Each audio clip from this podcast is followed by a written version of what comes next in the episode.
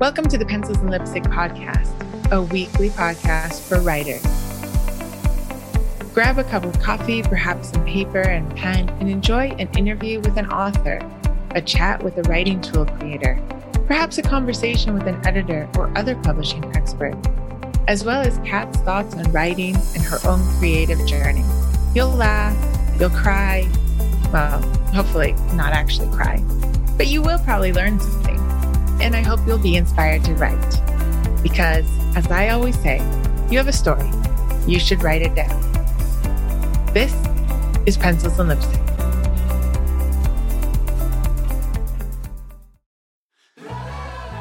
You're done with your manuscript. You're ready to start editing. Before you send it off to a professional editor, let me recommend a product from Stacy Juba to you the Book Editing Blueprint, a step by step plan to making your novels publishable. I have this product, I've gone through the entire course, and I can say with all confidence that this is essential for every single writer. A lot of us haven't had a grammar class since high school, which for many of us is more than a decade behind us. Now, the book editing blueprint is literally step by step, going not only back to grammar, but going to storytelling. And as we talk about a lot on Pencils and Lipstick, storytelling is the essence of what we are doing. So, what does this course do? It solves your editing problems. It helps you not be overwhelmed by the editing process. You know that feeling of overwhelm when you think of what that might entail. Will you have to rewrite the entire book? Is the book going to be as bad as you fear it is? What if you send it off to an editor and they ask for $10,000 because it just needs that much work? Well, this is why you get the course to soothe that overwhelm and those fears. You go through this course and you will have a very clean manuscript and I'm not saying you don't send it off to another editor, especially a line editor or a proofreader, but you will start understanding story development, character development, as well as grammar so that your editor can look at more things. Let's say the story arc. They'll talk to you kind of like an editor used to do, right? A hundred years ago. So Stacy Juba is a fiction author, a freelance developmental editor, and the founder of Shortcuts for Writer. She's also my friend, and I have her on the show quite often, and I collaborate with her. She is an excellent editor and the first person I go to when I have a question um, about a manuscript, whether it's mine or someone else's. Now, most writers, she says, need to pay for multiple rounds of developmental editing. Did you know that? And may also need to hire a freelance copy editor and or proofreader and that can cost you thousands of dollars. But in this course, Stacy makes it your mission to learn how to do a thorough developmental and line edit and create a solid action plan for your manuscript in progress. By the end of her course, you'll have prepared a detailed editorial report outlining your book's strengths, weaknesses, and strategies to fix the problems and you'll be armed with a simple self editing checklist to guide you through your revisions. If you guys are looking for something to help you advance your craft, I highly recommend you check out Stacy Juba's Book Editing Blueprint, a step by step plan to making your novels publishable.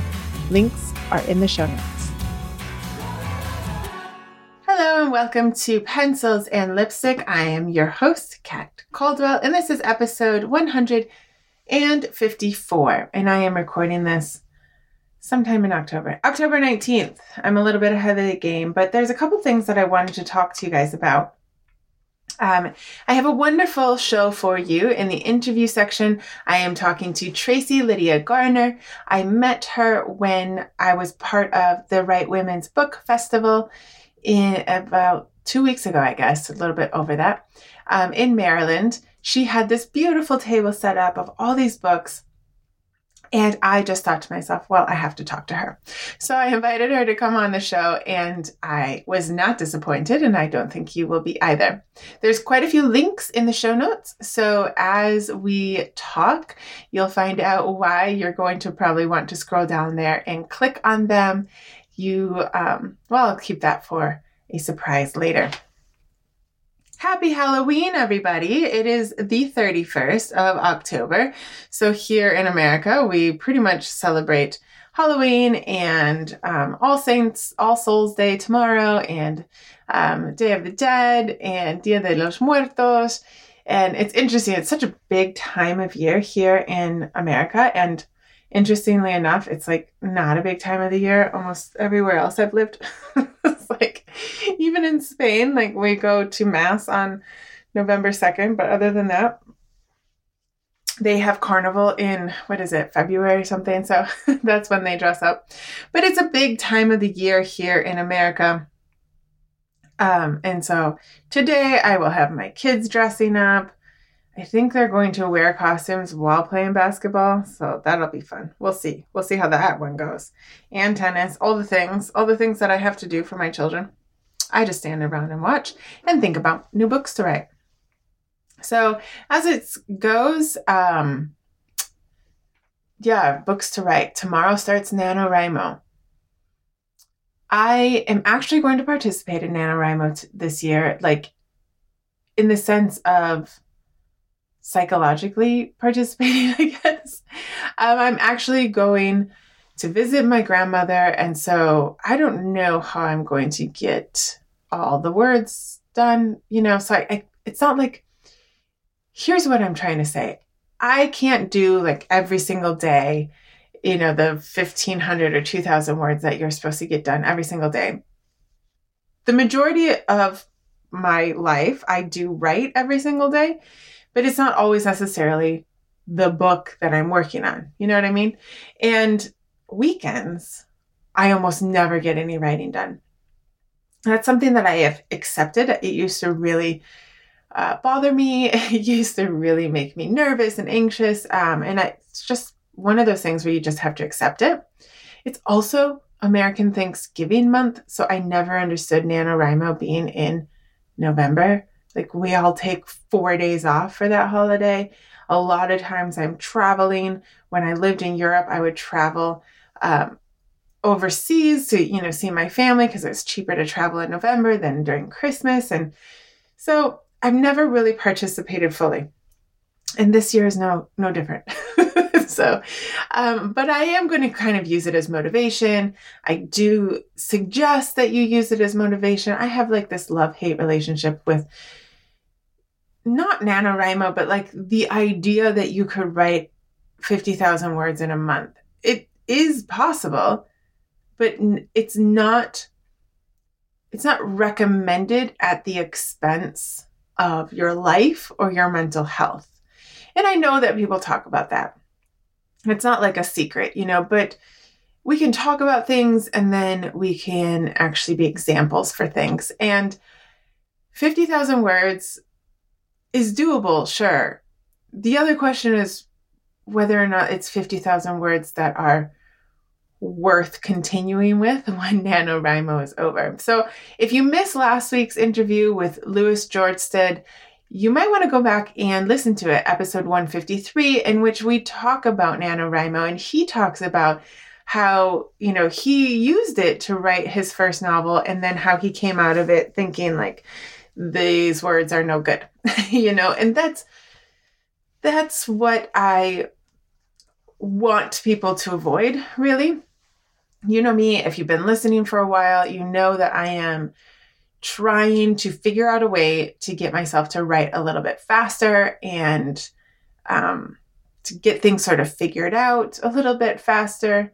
Now with with Dowser. I feel like I'm getting it figured out more. That came just from research and trying to figure out the background to her father and her sister and maybe switching around a few things in the area um, because she's she's in Spain in 1836 and believe it or not there isn't a whole lot on Google about Spain in 1836 besides the Carlist Wars. like you really have to dig.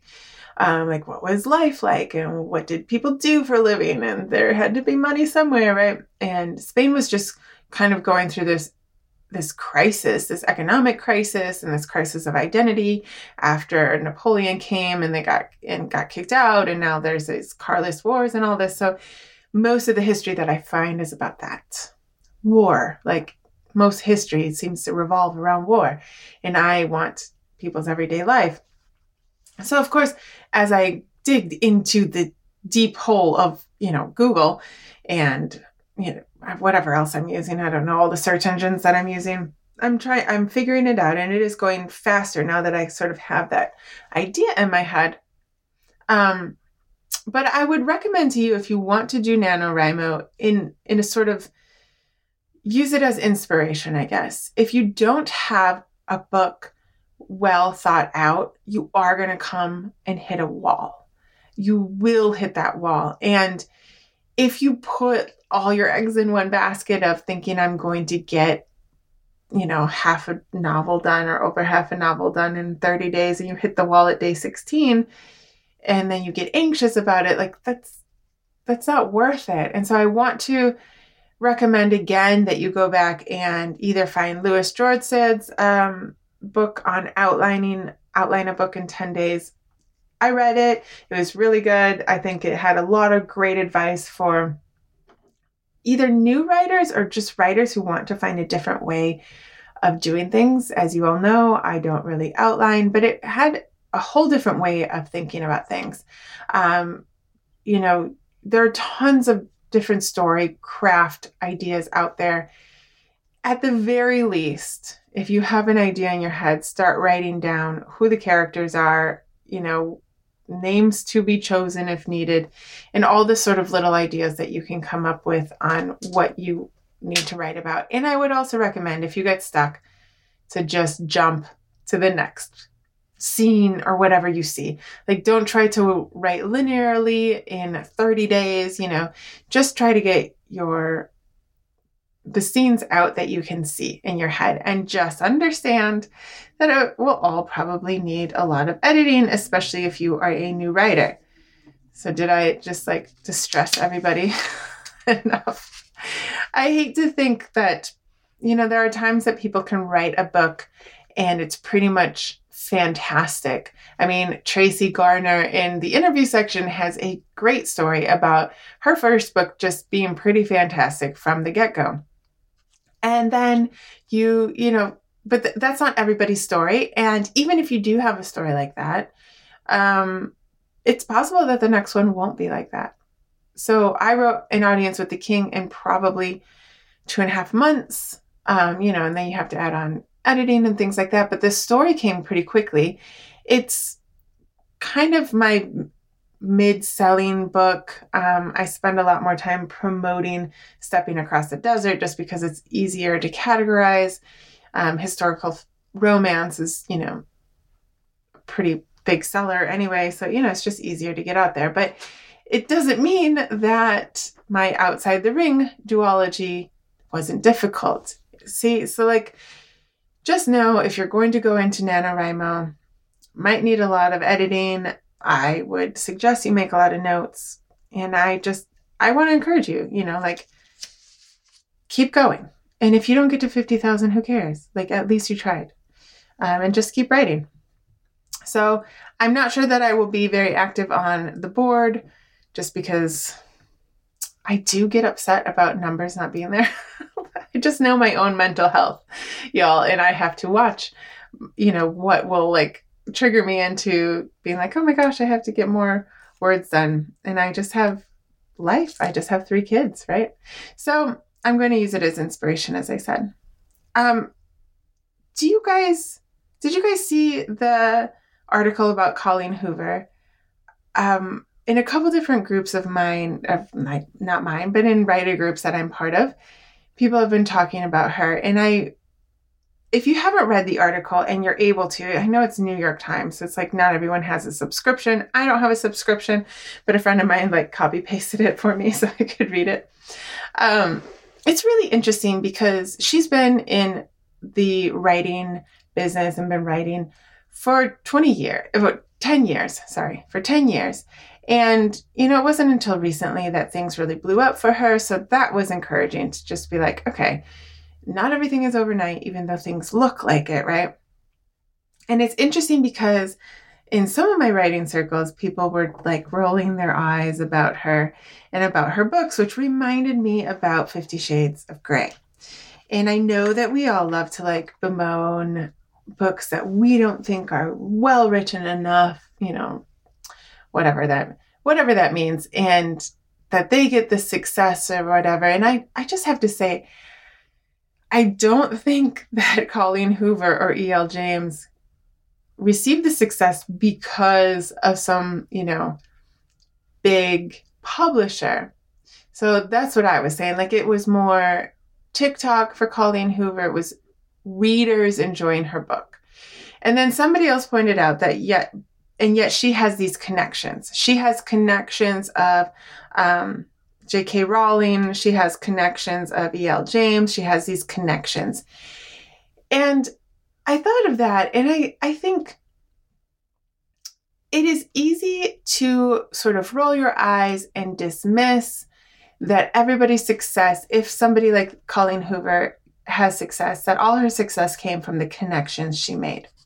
But here's the, the problem with that, or my thoughts on that. We'll say, you as a writer or as a person are perfectly capable of making connections. And connections and knowing people and networking is what makes the world go round. They network in all sorts of business. Um, there are small business groups and large business groups, and there are, you know, these coaching chapters or whatever. And that's just networking and that's making connections. Like right here in the DC area, a friend of mine is a photographer and she is um, looking at this chapter of female entrepreneurs. That's just networking, right? They help each other out, they connect each other with one another. If you are a writer, even if you are an introvert, you can make connections. We have a lot more at our fingertips than we used to have. And I really think it would behoove you to find a way to make connections. And I have to say, even as this podcast is, you know, creeping into its fourth year, um, towards its fourth birthday. So we're three years old now.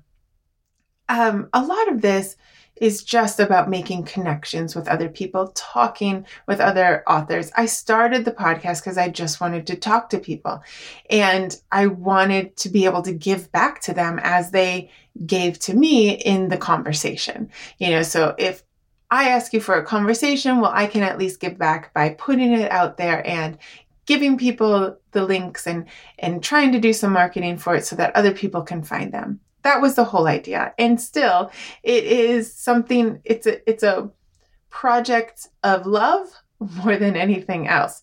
You know, there are so many podcasts out there just like everything on the internet. So it takes a lot more work than um, than profit brings in, we'll say. But you, as a writer, you need to make connections. You start small. Of course, you don't send an email out to your, you know, James Patterson or something, but you start small. You start local. You start online. Whatever it is, talk to people um, via social media or via like writing groups or whatever, whatever you can find. Make connections. Propose to collaborate with people. See how you can be of help to other people talk about other books on your TikTok if you have TikTok or your social media. See if you can um, swap with another author on your social media. Maybe make a reel about it. Maybe talk to, do mini conversations with other um, authors. It it's really up to us to make these connections because just like success doesn't come overnight, neither do connections. And so instead of um, sort of belittling the idea that people have connections and that has contributed to their success. I think that we need to learn from that and go out and start making connections ourselves. And I know most of us are introverts, but it is possible to DM people, to send emails. And I, I'll freely admit, for about a year, I was sweating and shaking in my boots every time I got online to, to interview someone, I really had a really bad case of imposter syndrome because I was interviewing all these authors and creatives that I just felt were so much higher and farther along than me, right? But the more you do something, the more comfortable you get with it. Um, I'm not sure that I'm better than I was before, but I am more comfortable interviewing people. So just do it, just take that step and then take it again and again and again. And, you know, who knows where you'll be in five years? It's just like if you don't do it, though, you'll definitely not be in connection with J.K. Rowling. So that's for sure, right? So you never know where you will be, who you will know. And another way to find connections is by going to workshops and fairs and participating in them. That's exactly how I met Tracy. And I think she's fabulous and so much fun to talk to. And um, definitely worth spending some more time with and learning from. She has a lot to teach us. And I wouldn't have known her probably because the world is huge and the internet is huge unless I had gone and participated in a fair or a book fest. So I just want to encourage you and encourage us as creative writers instead of um, looking at kind of the pessimistic side, um, which I get, you know, like sometimes you walk into the Barnes and Noble or your local bookstore and you think, oh my gosh, how how am I ever going to get my book here? You know? But instead of thinking like that or instead of being um, feeling down about it just learning from other people learning to make those connections taking that big step sending that email sending a dm um, and one of the greatest ways and easier ways to do it is to collaborate and offer you know i'll do this for you. Do you want to do this together? Should we share each other's books? All that. So that's just um, my thoughts about it. I think um, good on Colleen Hoover for writing books that readers love, a good chunk of readers love. And I think it's also a reminder to all of us that we need to be okay with the writers who like our books and be okay with the writer or the readers that don't like our books. It, it's okay. All of it is okay. Um, I know that some of us want to be like a Pulitzer Prize winner, and that's great. That's a great goal. Um, but let's not belittle those who do love the the books that we write, wherever they're from, and however we write them. I don't know. I haven't read Colleen Hoover's books, but all of a sudden, of course, I think out of spite or jealousy, people have lots of opinions about how poorly written they are. And I just have to say, well, poorly written or not poorly written, she is striking a chord with a large chunk of readers, and that's awesome. Some readers are reading anybody who's reading. I am excited about. So, before we get into the interview, I want to remind you to like or share this podcast with people, whatever podcast app you're listening to. You can write a review, you can star it. Of course, I like five stars, but you, you know, star it however you feel is correct um, share it with the other writer and reader friends. Of course, I write, I speak directly to writers, but these are author interviews. So if your reader friends are interested in how writers come up with their ideas or what their background is, share it with them. This is a value for value podcast. As much as I um, started it to talk and learn from other authors and to be able to give back to them um, for the time they spent with me, it's also for you guys. I want to give this to you guys. This is free for you. And if you want to support the show, um, you can. It would be much appreciated. You can support it by liking or reviewing the show, and you can also become a sponsor or member of the show over at buymeacoffee.com forward slash pencils lipstick. And you get access to the videos and you get access to my um, downloadables that I sell on my website. They're free if you become a sponsor of the show. It helps the show keep going. It helps pay for my time and my editor's time. It helps pay for all of the little things that we need for this show. And what else pays for the show is my affiliate links. So every time, but right before the interview, you will hear a a short little clip on um, software or courses that I have taken and that I use and that I love and that I fully recommend. And it will only ever be things that I have used. I spend quite a bit of money in just investing in reading, like Lewis Jorstad's book last week.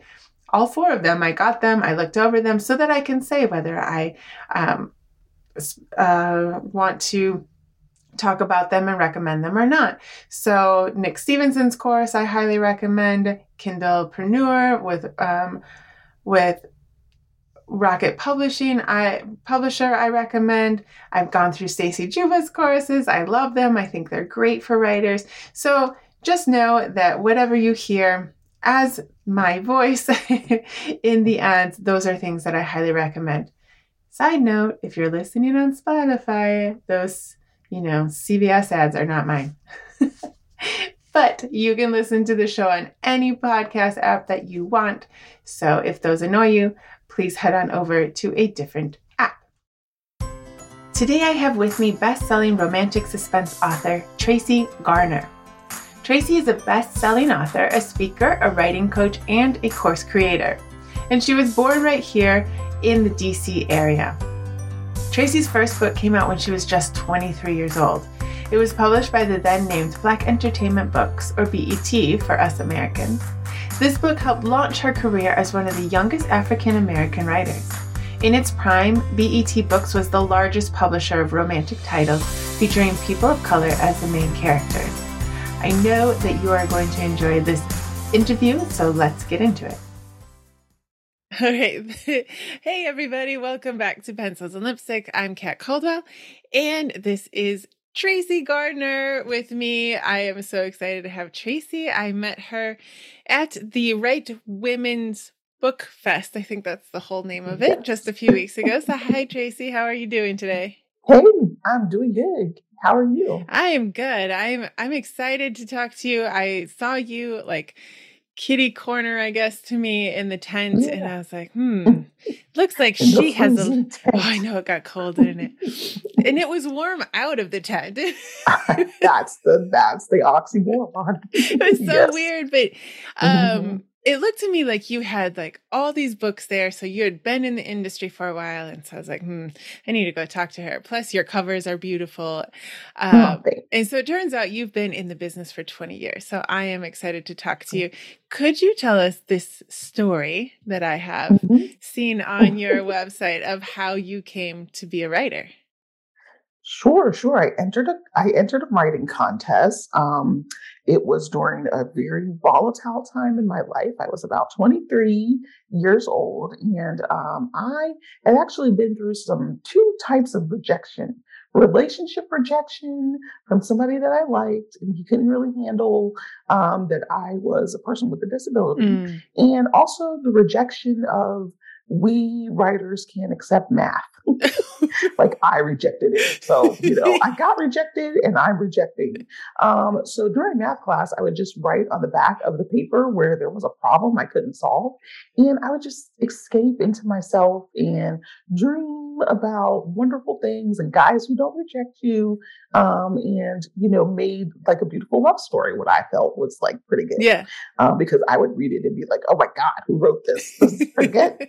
Um, so yeah, so I print off my writing in computer lab for all the millennials and above who don't, don't know, what, what that is. is. we had a computer lab full of computers where you would go and do your work. You could type your term paper, you know, because I didn't have, I had a computer at home, but I think I didn't have a printer or right. something. Yes. Um, or I wanted to save ink. Like I'm the reason people charge like 10 and 15 cents per page. Yes. Like how's that for for an accommodation.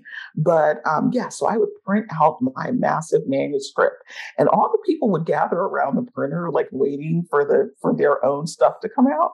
And there was one printer, um, millennials, um, that you had to go to, and it would print out a page that had your station number, and then print out your stuff right. and separate it for privacy.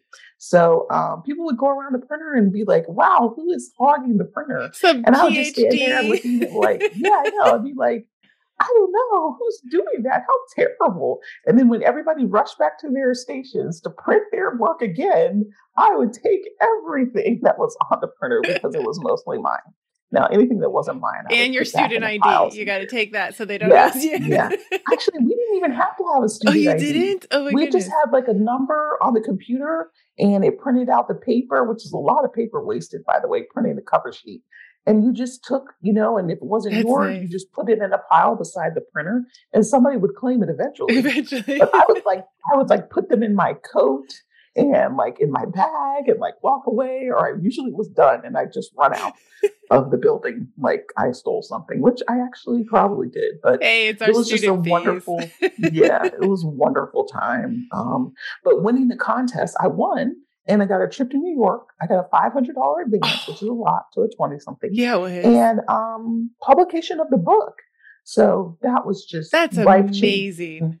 Yeah, it was great. And they paid for my parents and us to go. And we went to this restaurant. And I went to the offices in New York. And I always forget that part, but I did go to the New York offices for one of the big five um, to meet with the editor at that time in her office. And it was just amazing. That is so fun. That's like Yeah. a dream. I mean, this is before, you know, this is still like before self-publishing and all that. So like to have that Mhm. happen kind of with your with your first book is just like a dream come true for most of It was. It was a dream come true. And, you know, I took that math for liberal arts again with my win, um, you know, in kind of the backdrop. And I actually passed. I mean, good for you. the main thing, yeah, the main thing out of that is just the validation Mm, and the confidence, you know, that I received. yeah. And that helped, you know, kind of lift all the boats, Yeah.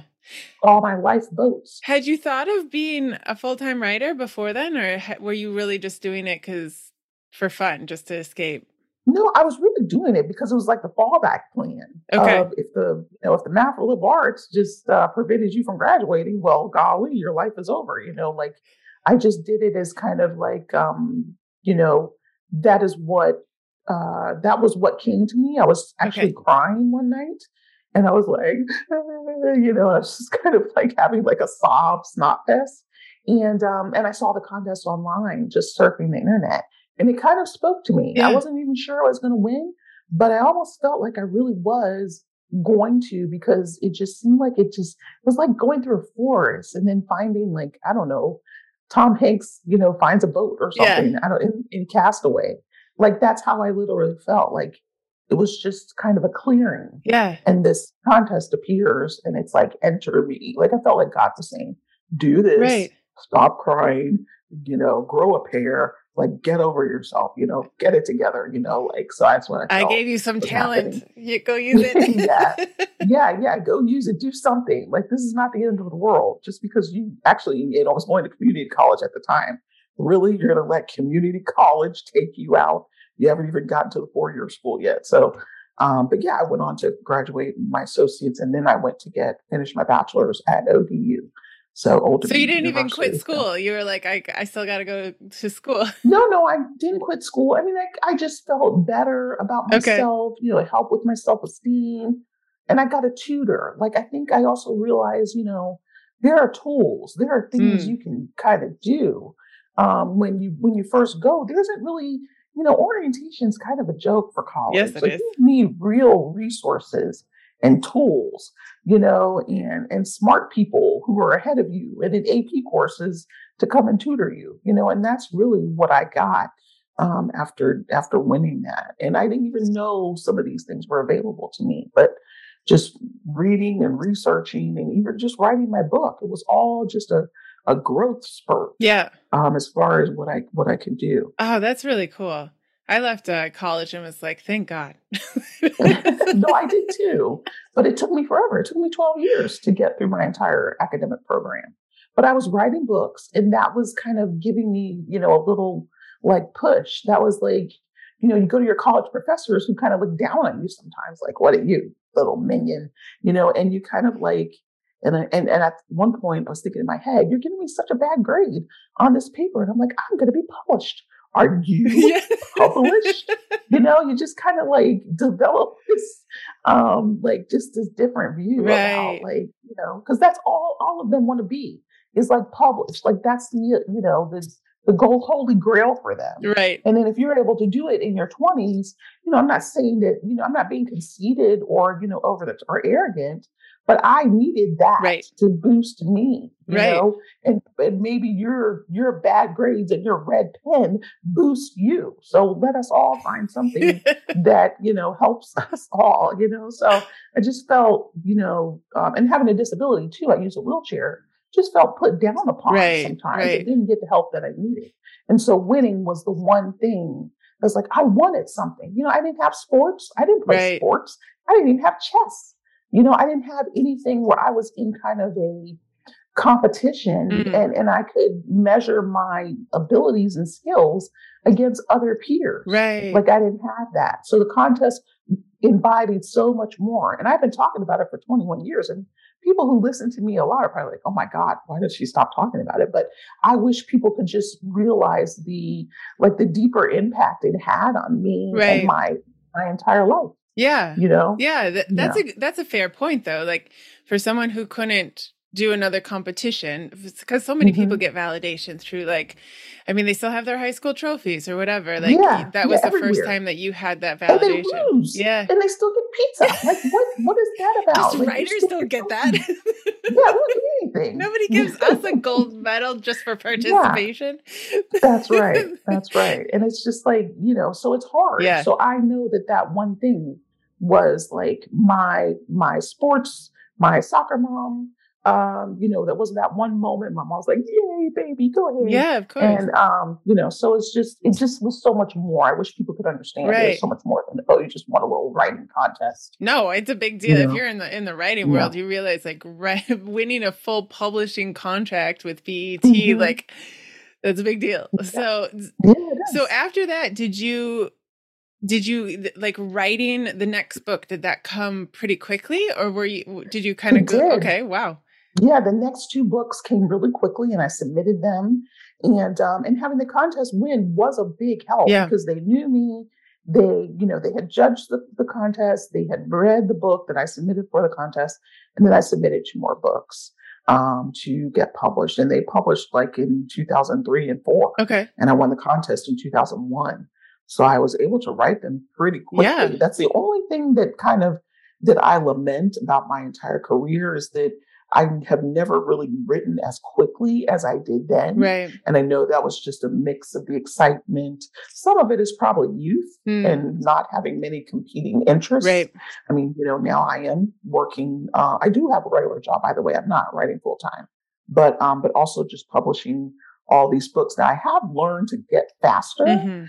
um, just by reading different books. There's like rapid release uh, book, and there's a couple other things, and using dictation yeah, has been really helpful. okay, Um, yeah, so I've used dictation only in the last two or three years, and I only really use it when I'm getting stumped and at night when I can't sleep. So I just pull out my phone and I just open an email and just press the mic button.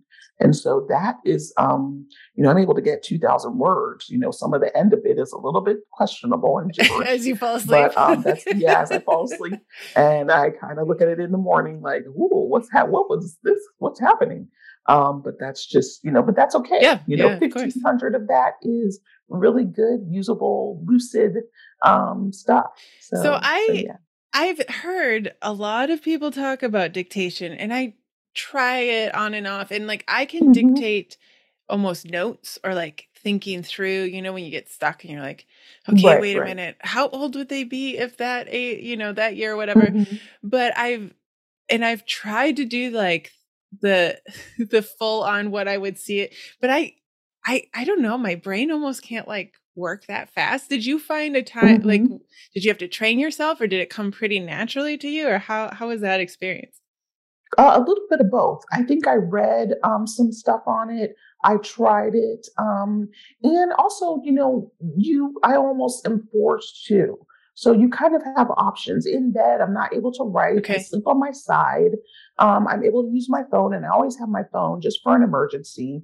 But um, but it's just I want to get the book done. I know that I'm thinking about a scene, and there are some little tips and tricks that I've developed. One is um, take the last paragraph of what you've typed and put that into the notes and then read it aloud and you would be surprised. You may be able to keep going. Oh, so that's just one little tip that i did because starting with blank is hard. Yeah. But if you can kind of give yourself a tail end of that, I usually do the tail end of the chapter that I finish. Okay. And I just put the last paragraph in there. I'll read it aloud, and my brain kind of like, oh, okay, this is where we are. Let's keep going. That makes sense. But just from, but starting from scratch, I would say is difficult, and it doesn't always work, you know. And sometimes, sometimes you, you also have to start with trash. You know, they say write trash and then improve it, and that is true too. So just um, maybe just start talking. Um, you know, he said, she said, maybe say a couple lines of dialogue, and then you may be able to keep going. Okay. So that's like my one tried and true tip. But there are many others.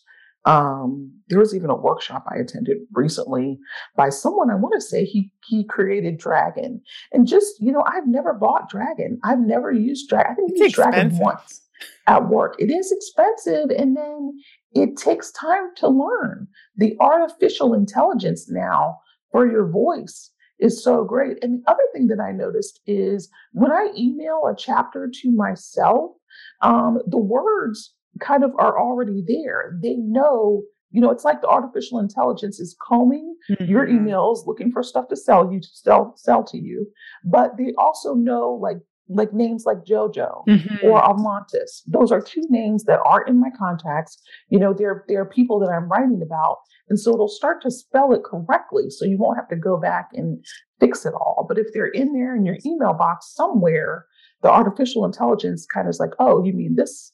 You know, like, like Jojo.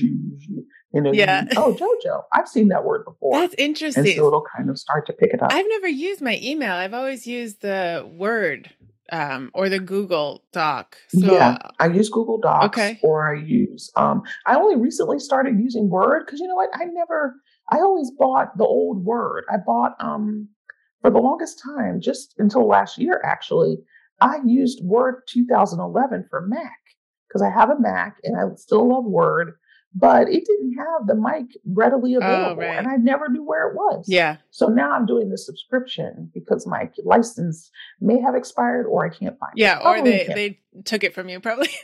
yeah, yeah, they want you to buy that. They want you to kind of hang on for every year. So just for 69 bucks, I just but I get all the updates. Right. And that's what's really Right. important. And the technology for the for the mic Yeah. and the dictate has gotten a lot better with those later versions of Word. So now I'm like all in because I'm like, well, I want the latest version. I want the microphone. Right. I want the words to be added to the microphone. And when you use old programs, you you're only so far as they were in 2011 or whatever. So true. Yeah. You might as well use all the all the bells and whistles that they're coming up right. with for us. right. You want to stay updated. Yeah. So was your first book it was a romance. Was it a was it mm-hmm. a suspense romance or was it straight up It was. okay? Yeah, it had a little mystery in it, and definitely, I've always been writing romantic suspense. Something about straight romance just doesn't do it for me. Mm. Like when even when I'm reading it, I'm like, "Is this going to blow up? Like what? What's going to happen?" Yeah, You know? okay. Not that I can't ever read it, but I just I'm expecting something. Something. You know, like somebody's going to be like killed. Is there a fire? There's a car chase. Like what's happening? So- so um, so I'm always looking for that in my own reading selection. Okay. So are your characters are slightly dangerous. It kind of makes a little the story a little more Yeah. exciting. Yeah, they're in danger, and there's always somebody who wants to kill them. Nice. Yes. I like that little eye roll. Hmm, That's interesting. My characters always somebody wants them to die. Yeah, yeah. and is that just because that's kind of what you've always liked to read, or you just find it more exciting to write? It's just I do find it more exciting to write. It is a challenge. Okay. Because sometimes I'm kind of like, well, who did what? Why? yeah. why there's are got to you be a reason. suddenly, You know, there's got to be a reason. There's always some sinister characters. I find that makes it more interesting. It makes it a little bit more faster paced. Okay. And I do love true crime. Like I love watching Oh, Dateline. yeah. Um, and you know, like who done it. And I'm a, I'm obsessed with missing persons. I've written two books about missing persons. Um, I was in my, I want to say I was in my 20s. I guess I was maybe in my early 30s when Natalee Holloway went missing. Right. And I kind of wrote a story similar to that. Um, but I also promote, you know, I also put out the people who are missing, not all of them, but every now and then, Relisha Rudd was a young um, six year old girl mm-hmm. um, who was in the DC um, homeless shelter. And she was taken by, I think, a janitor, and um, they've never found her. Oh this gosh. was only like four or five years ago, and they have Relisha Rudd Day. Um, and, and she's African American, black little girl. And um, I was just so like, some of the reasons I think I write about crime is because I'm trying to put an ending on something that I just don't want to process. Yeah. You know, like it is partly, um, it's partly mental health, um, but it's also partly like, let me um, and it's it's sad because it's just nowhere near real life mm. but um but it gives people closure. Right. Like i'm looking for closure in these situations. I still want to know what yeah. happened to natalee holloway you know? I mean and Joran van der Sloot and he did it again to another lady and it's like what where is this child? Yeah know, i just feel so bad. And so part of you know writing is part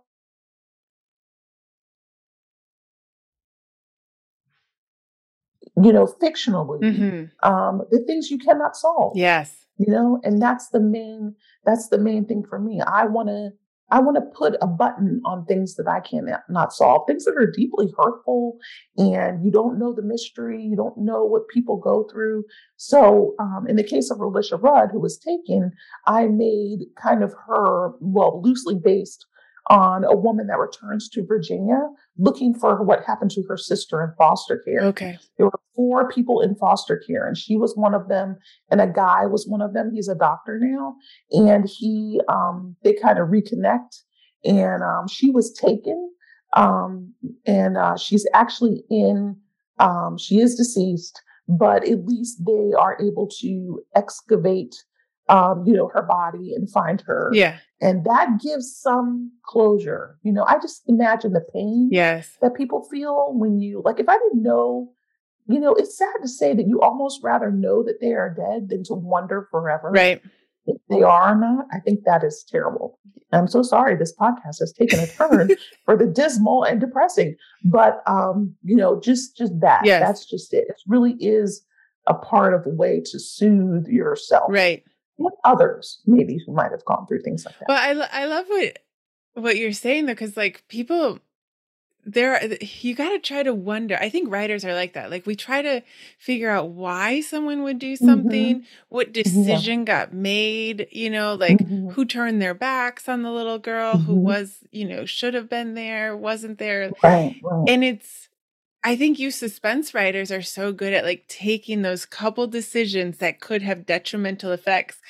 And mm-hmm. then as mm-hmm. readers, we see, like, I'm always left with, like, oh, there are so many times in life where, like, we miss it by this much, thank goodness, you know? And then you guys are really good at seeing those human decisions that can have really devastating effects and then maybe mm-hmm. like wrapping it up a little bit better than than real life. Yeah. And there's other things too. I mean, one of the other things for the main character, the sister who's still alive, is that she was so stunted and unable yeah. to move forward with her life because of this thing. Yeah. You know, and then the the, the hero, um, who also knew they knew each other as children, they were in the same foster care.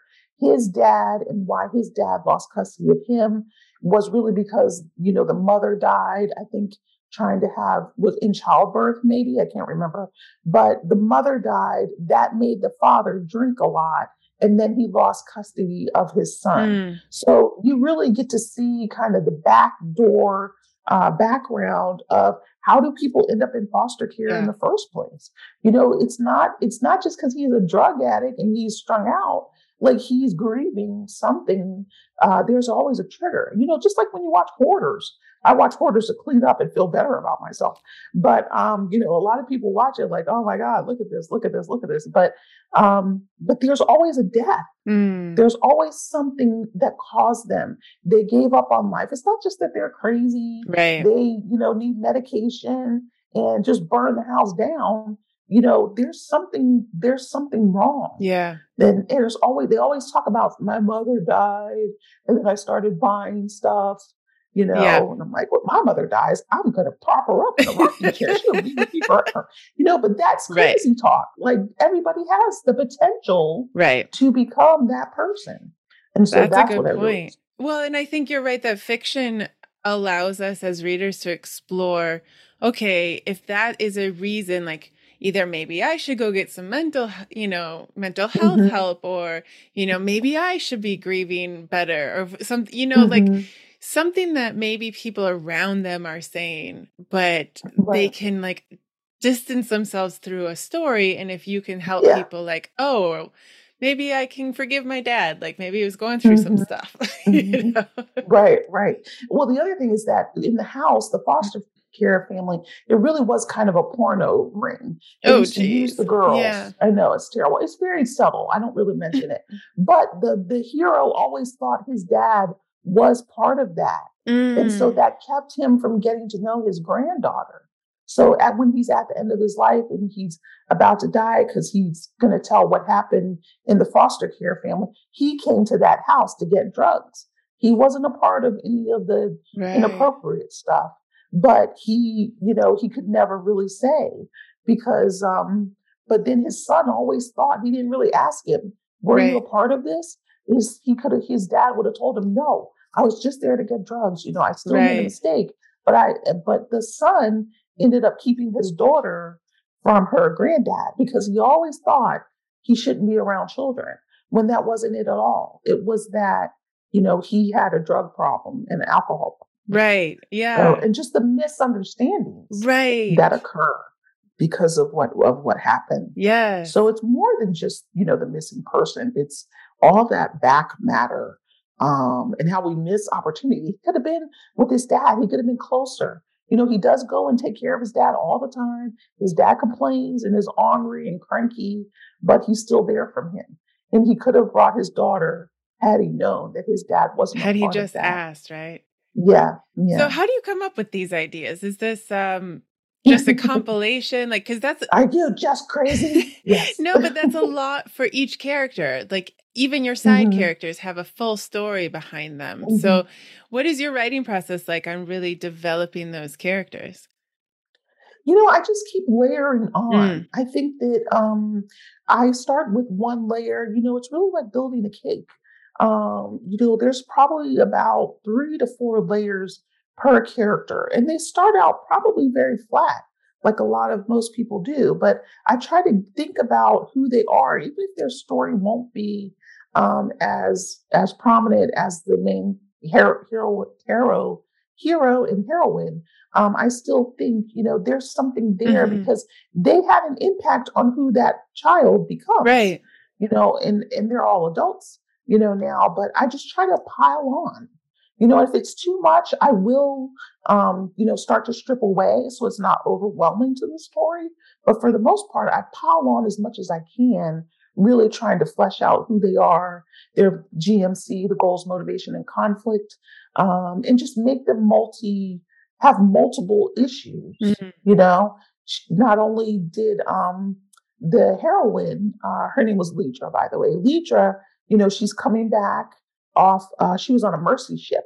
So the one issue is just to come back and find out what happened to my sister, not to fall in love with this guy um, that I knew in foster care, who I did love, but you know, just to that's like my what is her one goal, and what are some of the side things that she really does yearn, mm. but she can't see past. Right. Just got to find out what happened to my sister. That's all I'm here to do then I'm out of here. Right. You know, and so, but then just kind of getting into the family, um, you know, just working through her issues.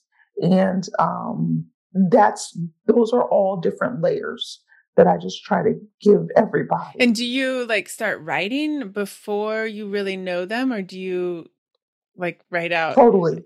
Yeah. So my writing process is I'll start with some dialogue and I'm I'm a deeply emotive person. I mean, it doesn't seem like I am, but inside I have deep emotions. I'm also empath, so I'm very empathetic.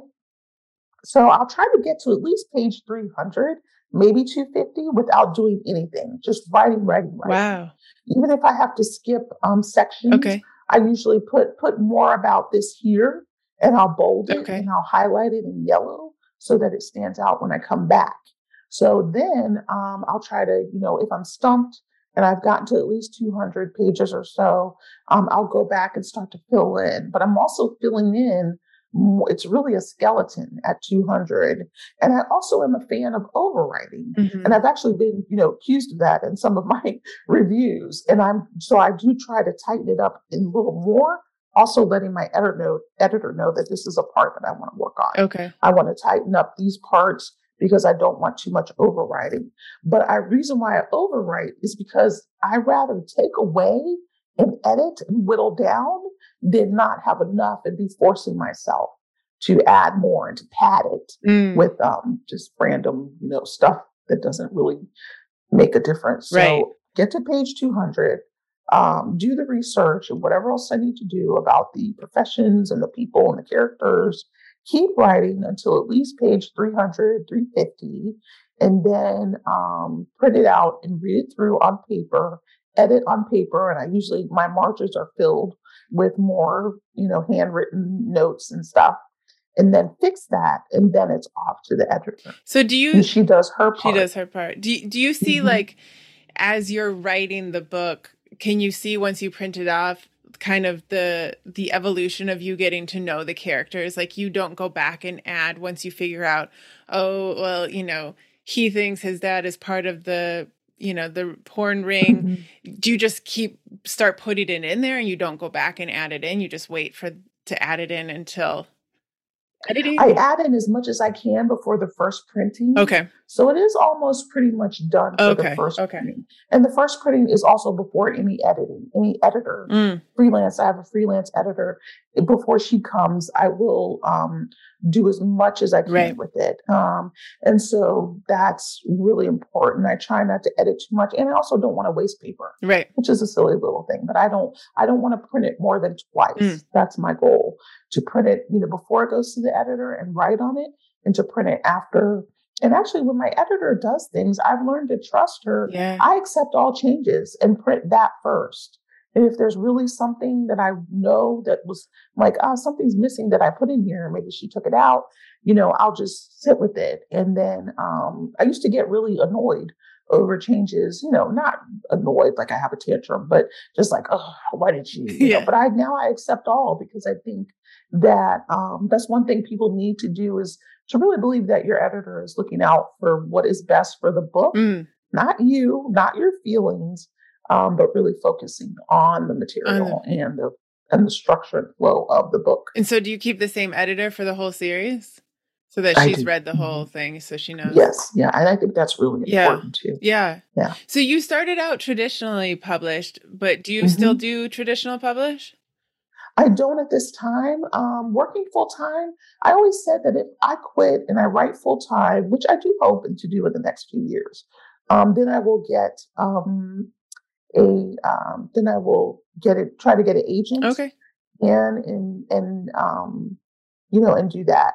And I'll have different editors. And I thought about doing an editor who just does the nonfiction because I have a series of books for writers coming out, four of them. Okay. Uh, next year, 2023. The first one is called Author Life Fix, and that will be out in January. Um, so, you know, I've thought about that, but I like the consistency of one person. We really gel together. And she's been with me through two series wow. and two nonfiction books. So, um, so we've been together for almost eight years, I think. Wow, that's amazing. And she's been to Germany. She's a military spouse. She's been to Germany. We, we've only seen each other twice. That's because she used to live here, and we had lunch one time. But after that, she's gone on. She's I've been with her since her, before her first child. She now has three, you know, and so um, just you know we just work really well. I don't yeah.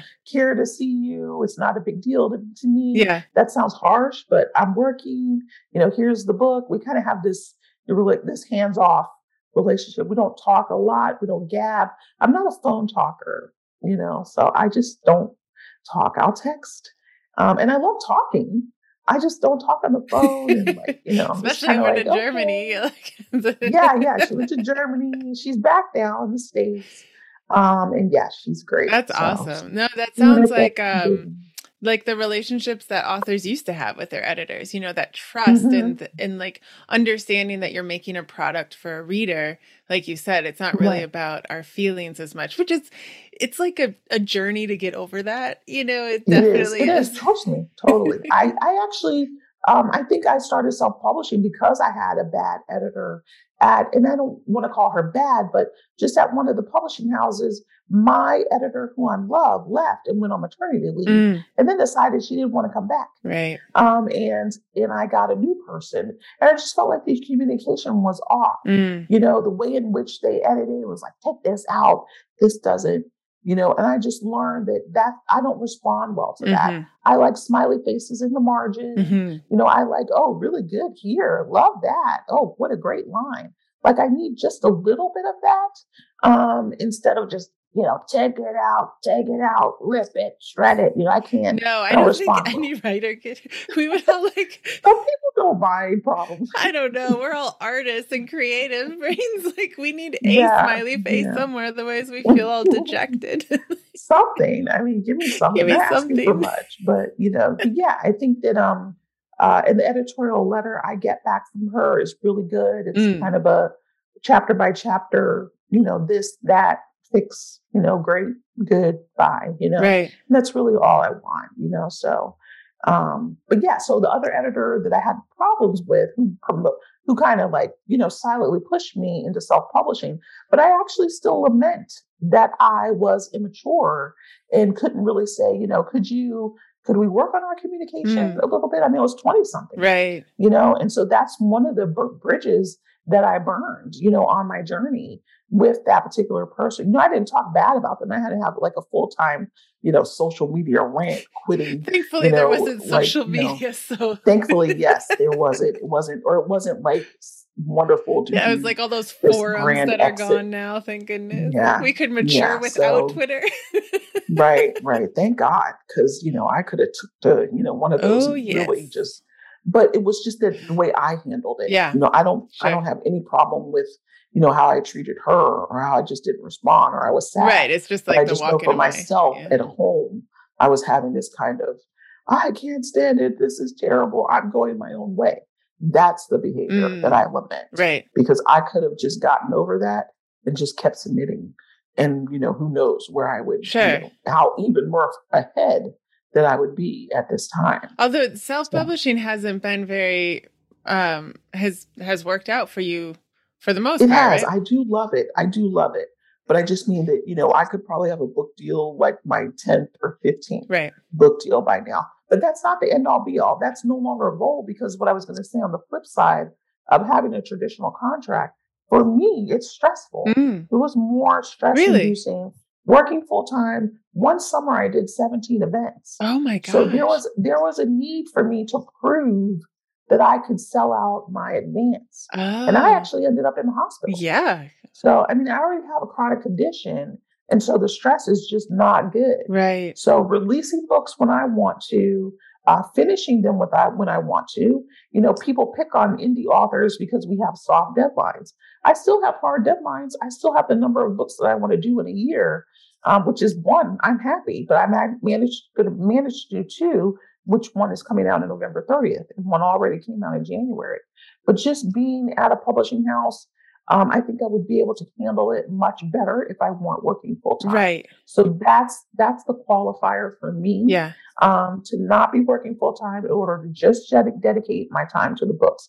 But I do so much else. I mean, writing and working aren't my only things. Right. I've been president of my Washington Romance chapter a year ago. Um, I do extracurricular things. I coach people. You know, I have clients and students that I'm coaching through their books, mm-hmm. helping them get published. Um, so I do a lot of other things, and I was doing those things at that time too. Right. Just you know, really having a week in the hospital, which I've always had hospitalizations. You know, my entire life. Okay. That's just a part of my thing, but I know that that particular one was really stress induced. Okay. And I also felt bad because I canceled those events Right. that I was supposed to go to. And that was like really sad to me. Yeah, it like sets you But, back when um, you realize, but yeah. yeah. having your own calendar to understand like your own body, your own physical limitations or mental Mhm. limitations, right, is Right. definitely a plus for that. You sound you're very busy, like being part of the romance writers of DC Yeah. and Mhm. um, coaching as well. Did when did you start that? So I used to teach at Northern Virginia Community College, the same college that I went Okay. to where I won the contest. I um it's a full circle moment because I, you know, I went there for so long trying to finish my associates and then I started teaching And there. you're like, I What am happened- published, by the way. yeah, I am published this time around.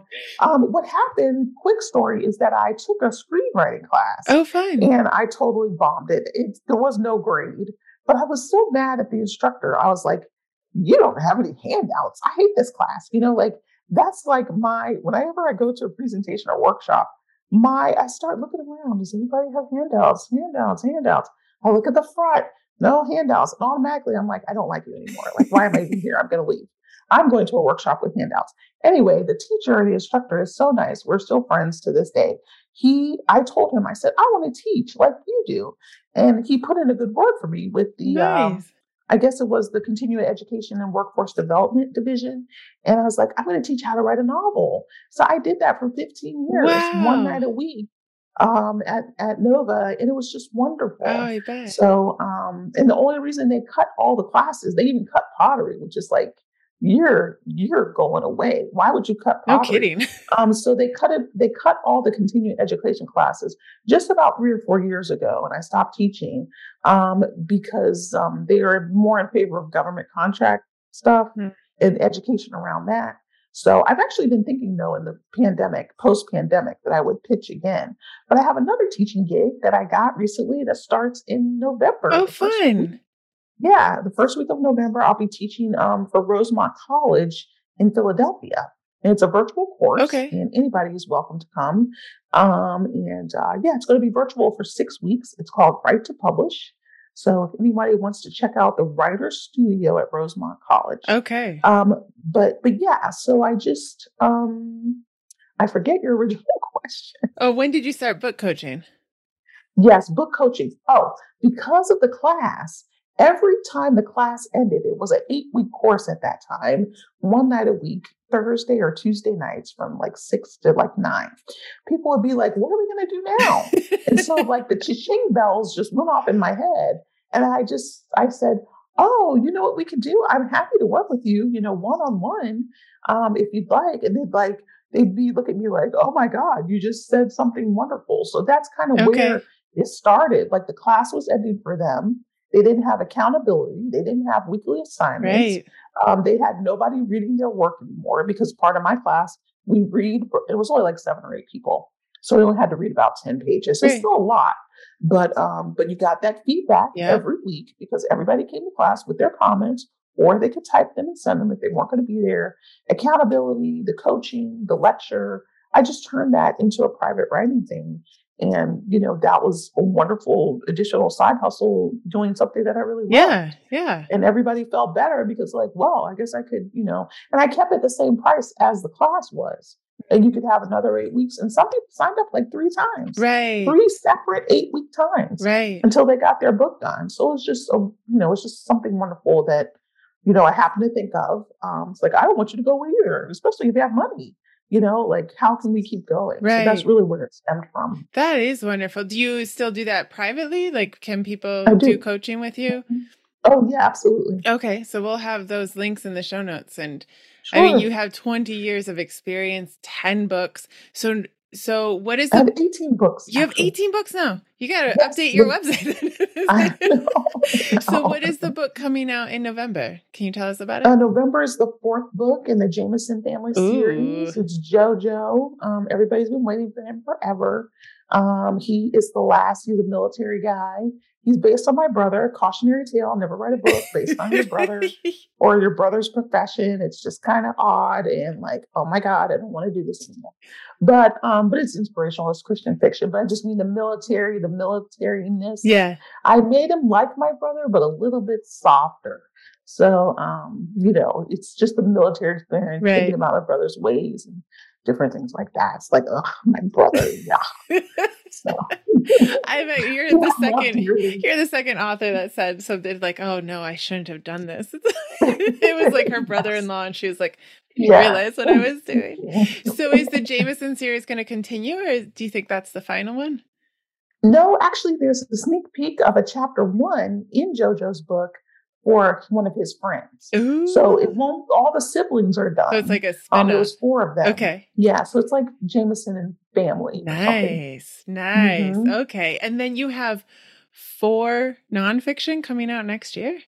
I do. Yeah, two of them are almost done. Well, the one is done. The one is actually up for review. So Okay. if anybody wants um, a free look, you can read it. Um, I'm asking for book quotes, though. That's the only thing. I Mm. want to put them in the front of the print book um, as quotes from any authors or aspiring authors. Author Life Fix is about just looking at your. It's a workshop that I've done like four or five times Okay, with different groups, and um, I'll send you the BookFunnel link. Sure. You can put in the notes. yeah, absolutely. And I'm going to make it available till December 16th for free. And then it does come out on January 16th. Nice. Um, December 12th, maybe. I think that's the last day. But I can always, if people really want it, I can. But it's about, so there's 15 categories. Okay, Like your writing space. You have a beautiful writing space, by the way. thank you. Your writing space, um, your health, Okay, all the things that center around writing and how you can seek about uh, fixing them. Okay. If there's some issue, uh, your website and social media, Mm.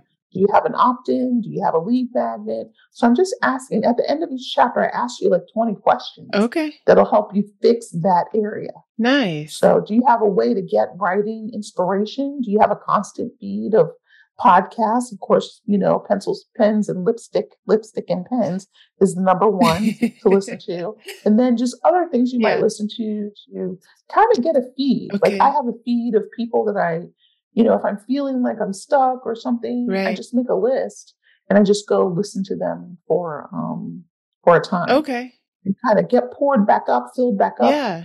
To to kind of keep going the distance. Of course, of course. And then so that came out of a workshop, but then what how did the Mhm. other three come about? The other three are uh, one is a republish. I really just used it as kind of a it's a sixty page publishing action guide. Okay. Um, and I use that. I used to use that just to give to my students. Mm. I'm going to um, get, put some more articles and things.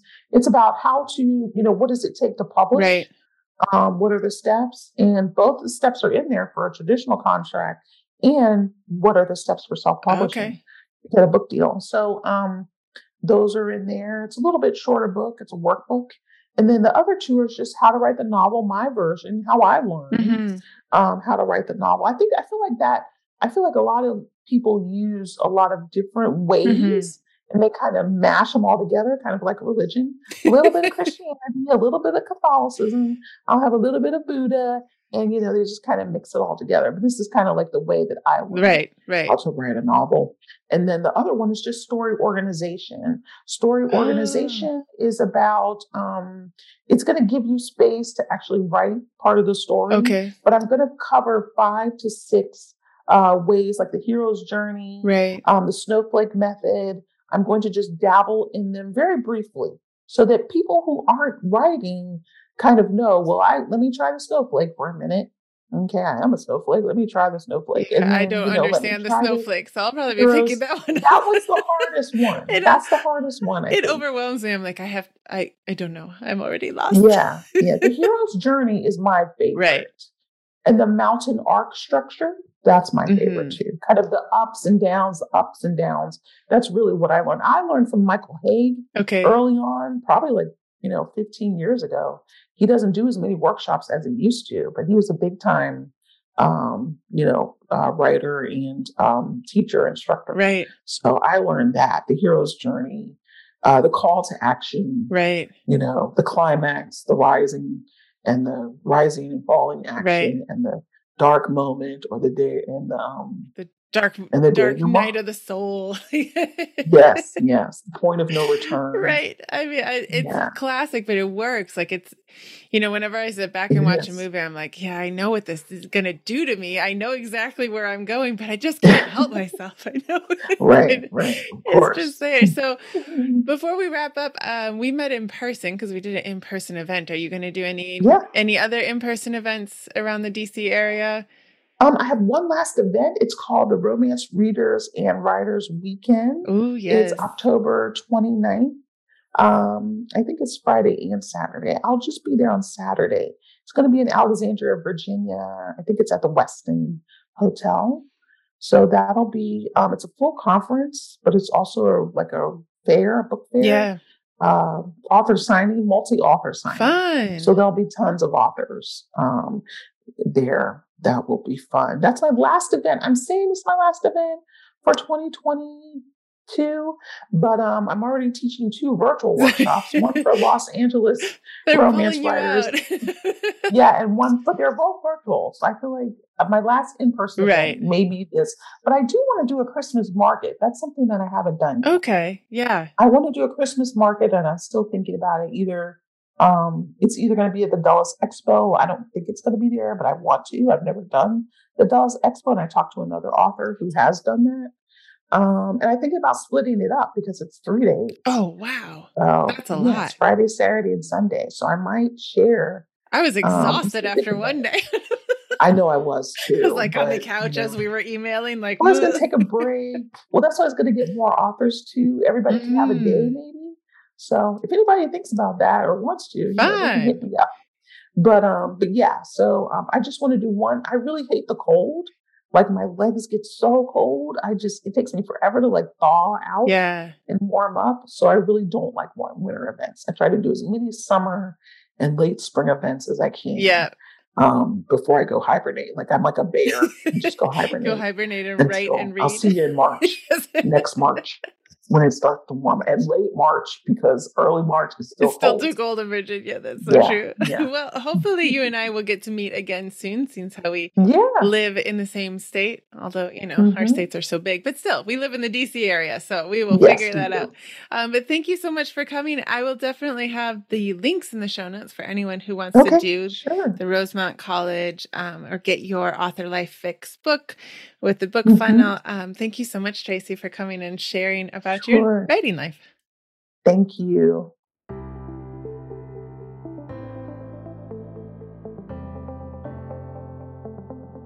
Hey, you're still listening. Since you are, could you do me a favor and head over to the app that you're listening to this episode on and hit the subscribe button and then rate and review the show? It would really help the Pencils and Lipstick podcast get out into the world. And if you're enjoying the podcast, well, then there might be more people out there who would enjoy it as well. If you want to find out more about me, you can head over to katcaldwell.com. I have my story over there, my books, my interactive journals, my one on one coaching information, and information on my creative writing community membership group. If you're looking to write a book or you are a writer and you just want to find out more about how to write, how to publish, how to format, how to market, and all the things that go into being an author these days, check out the membership group. There is a 14 free day trial that you can try it out, get into the masterminds, find out all the goodies that we are talking about in the group. I would love to see you there.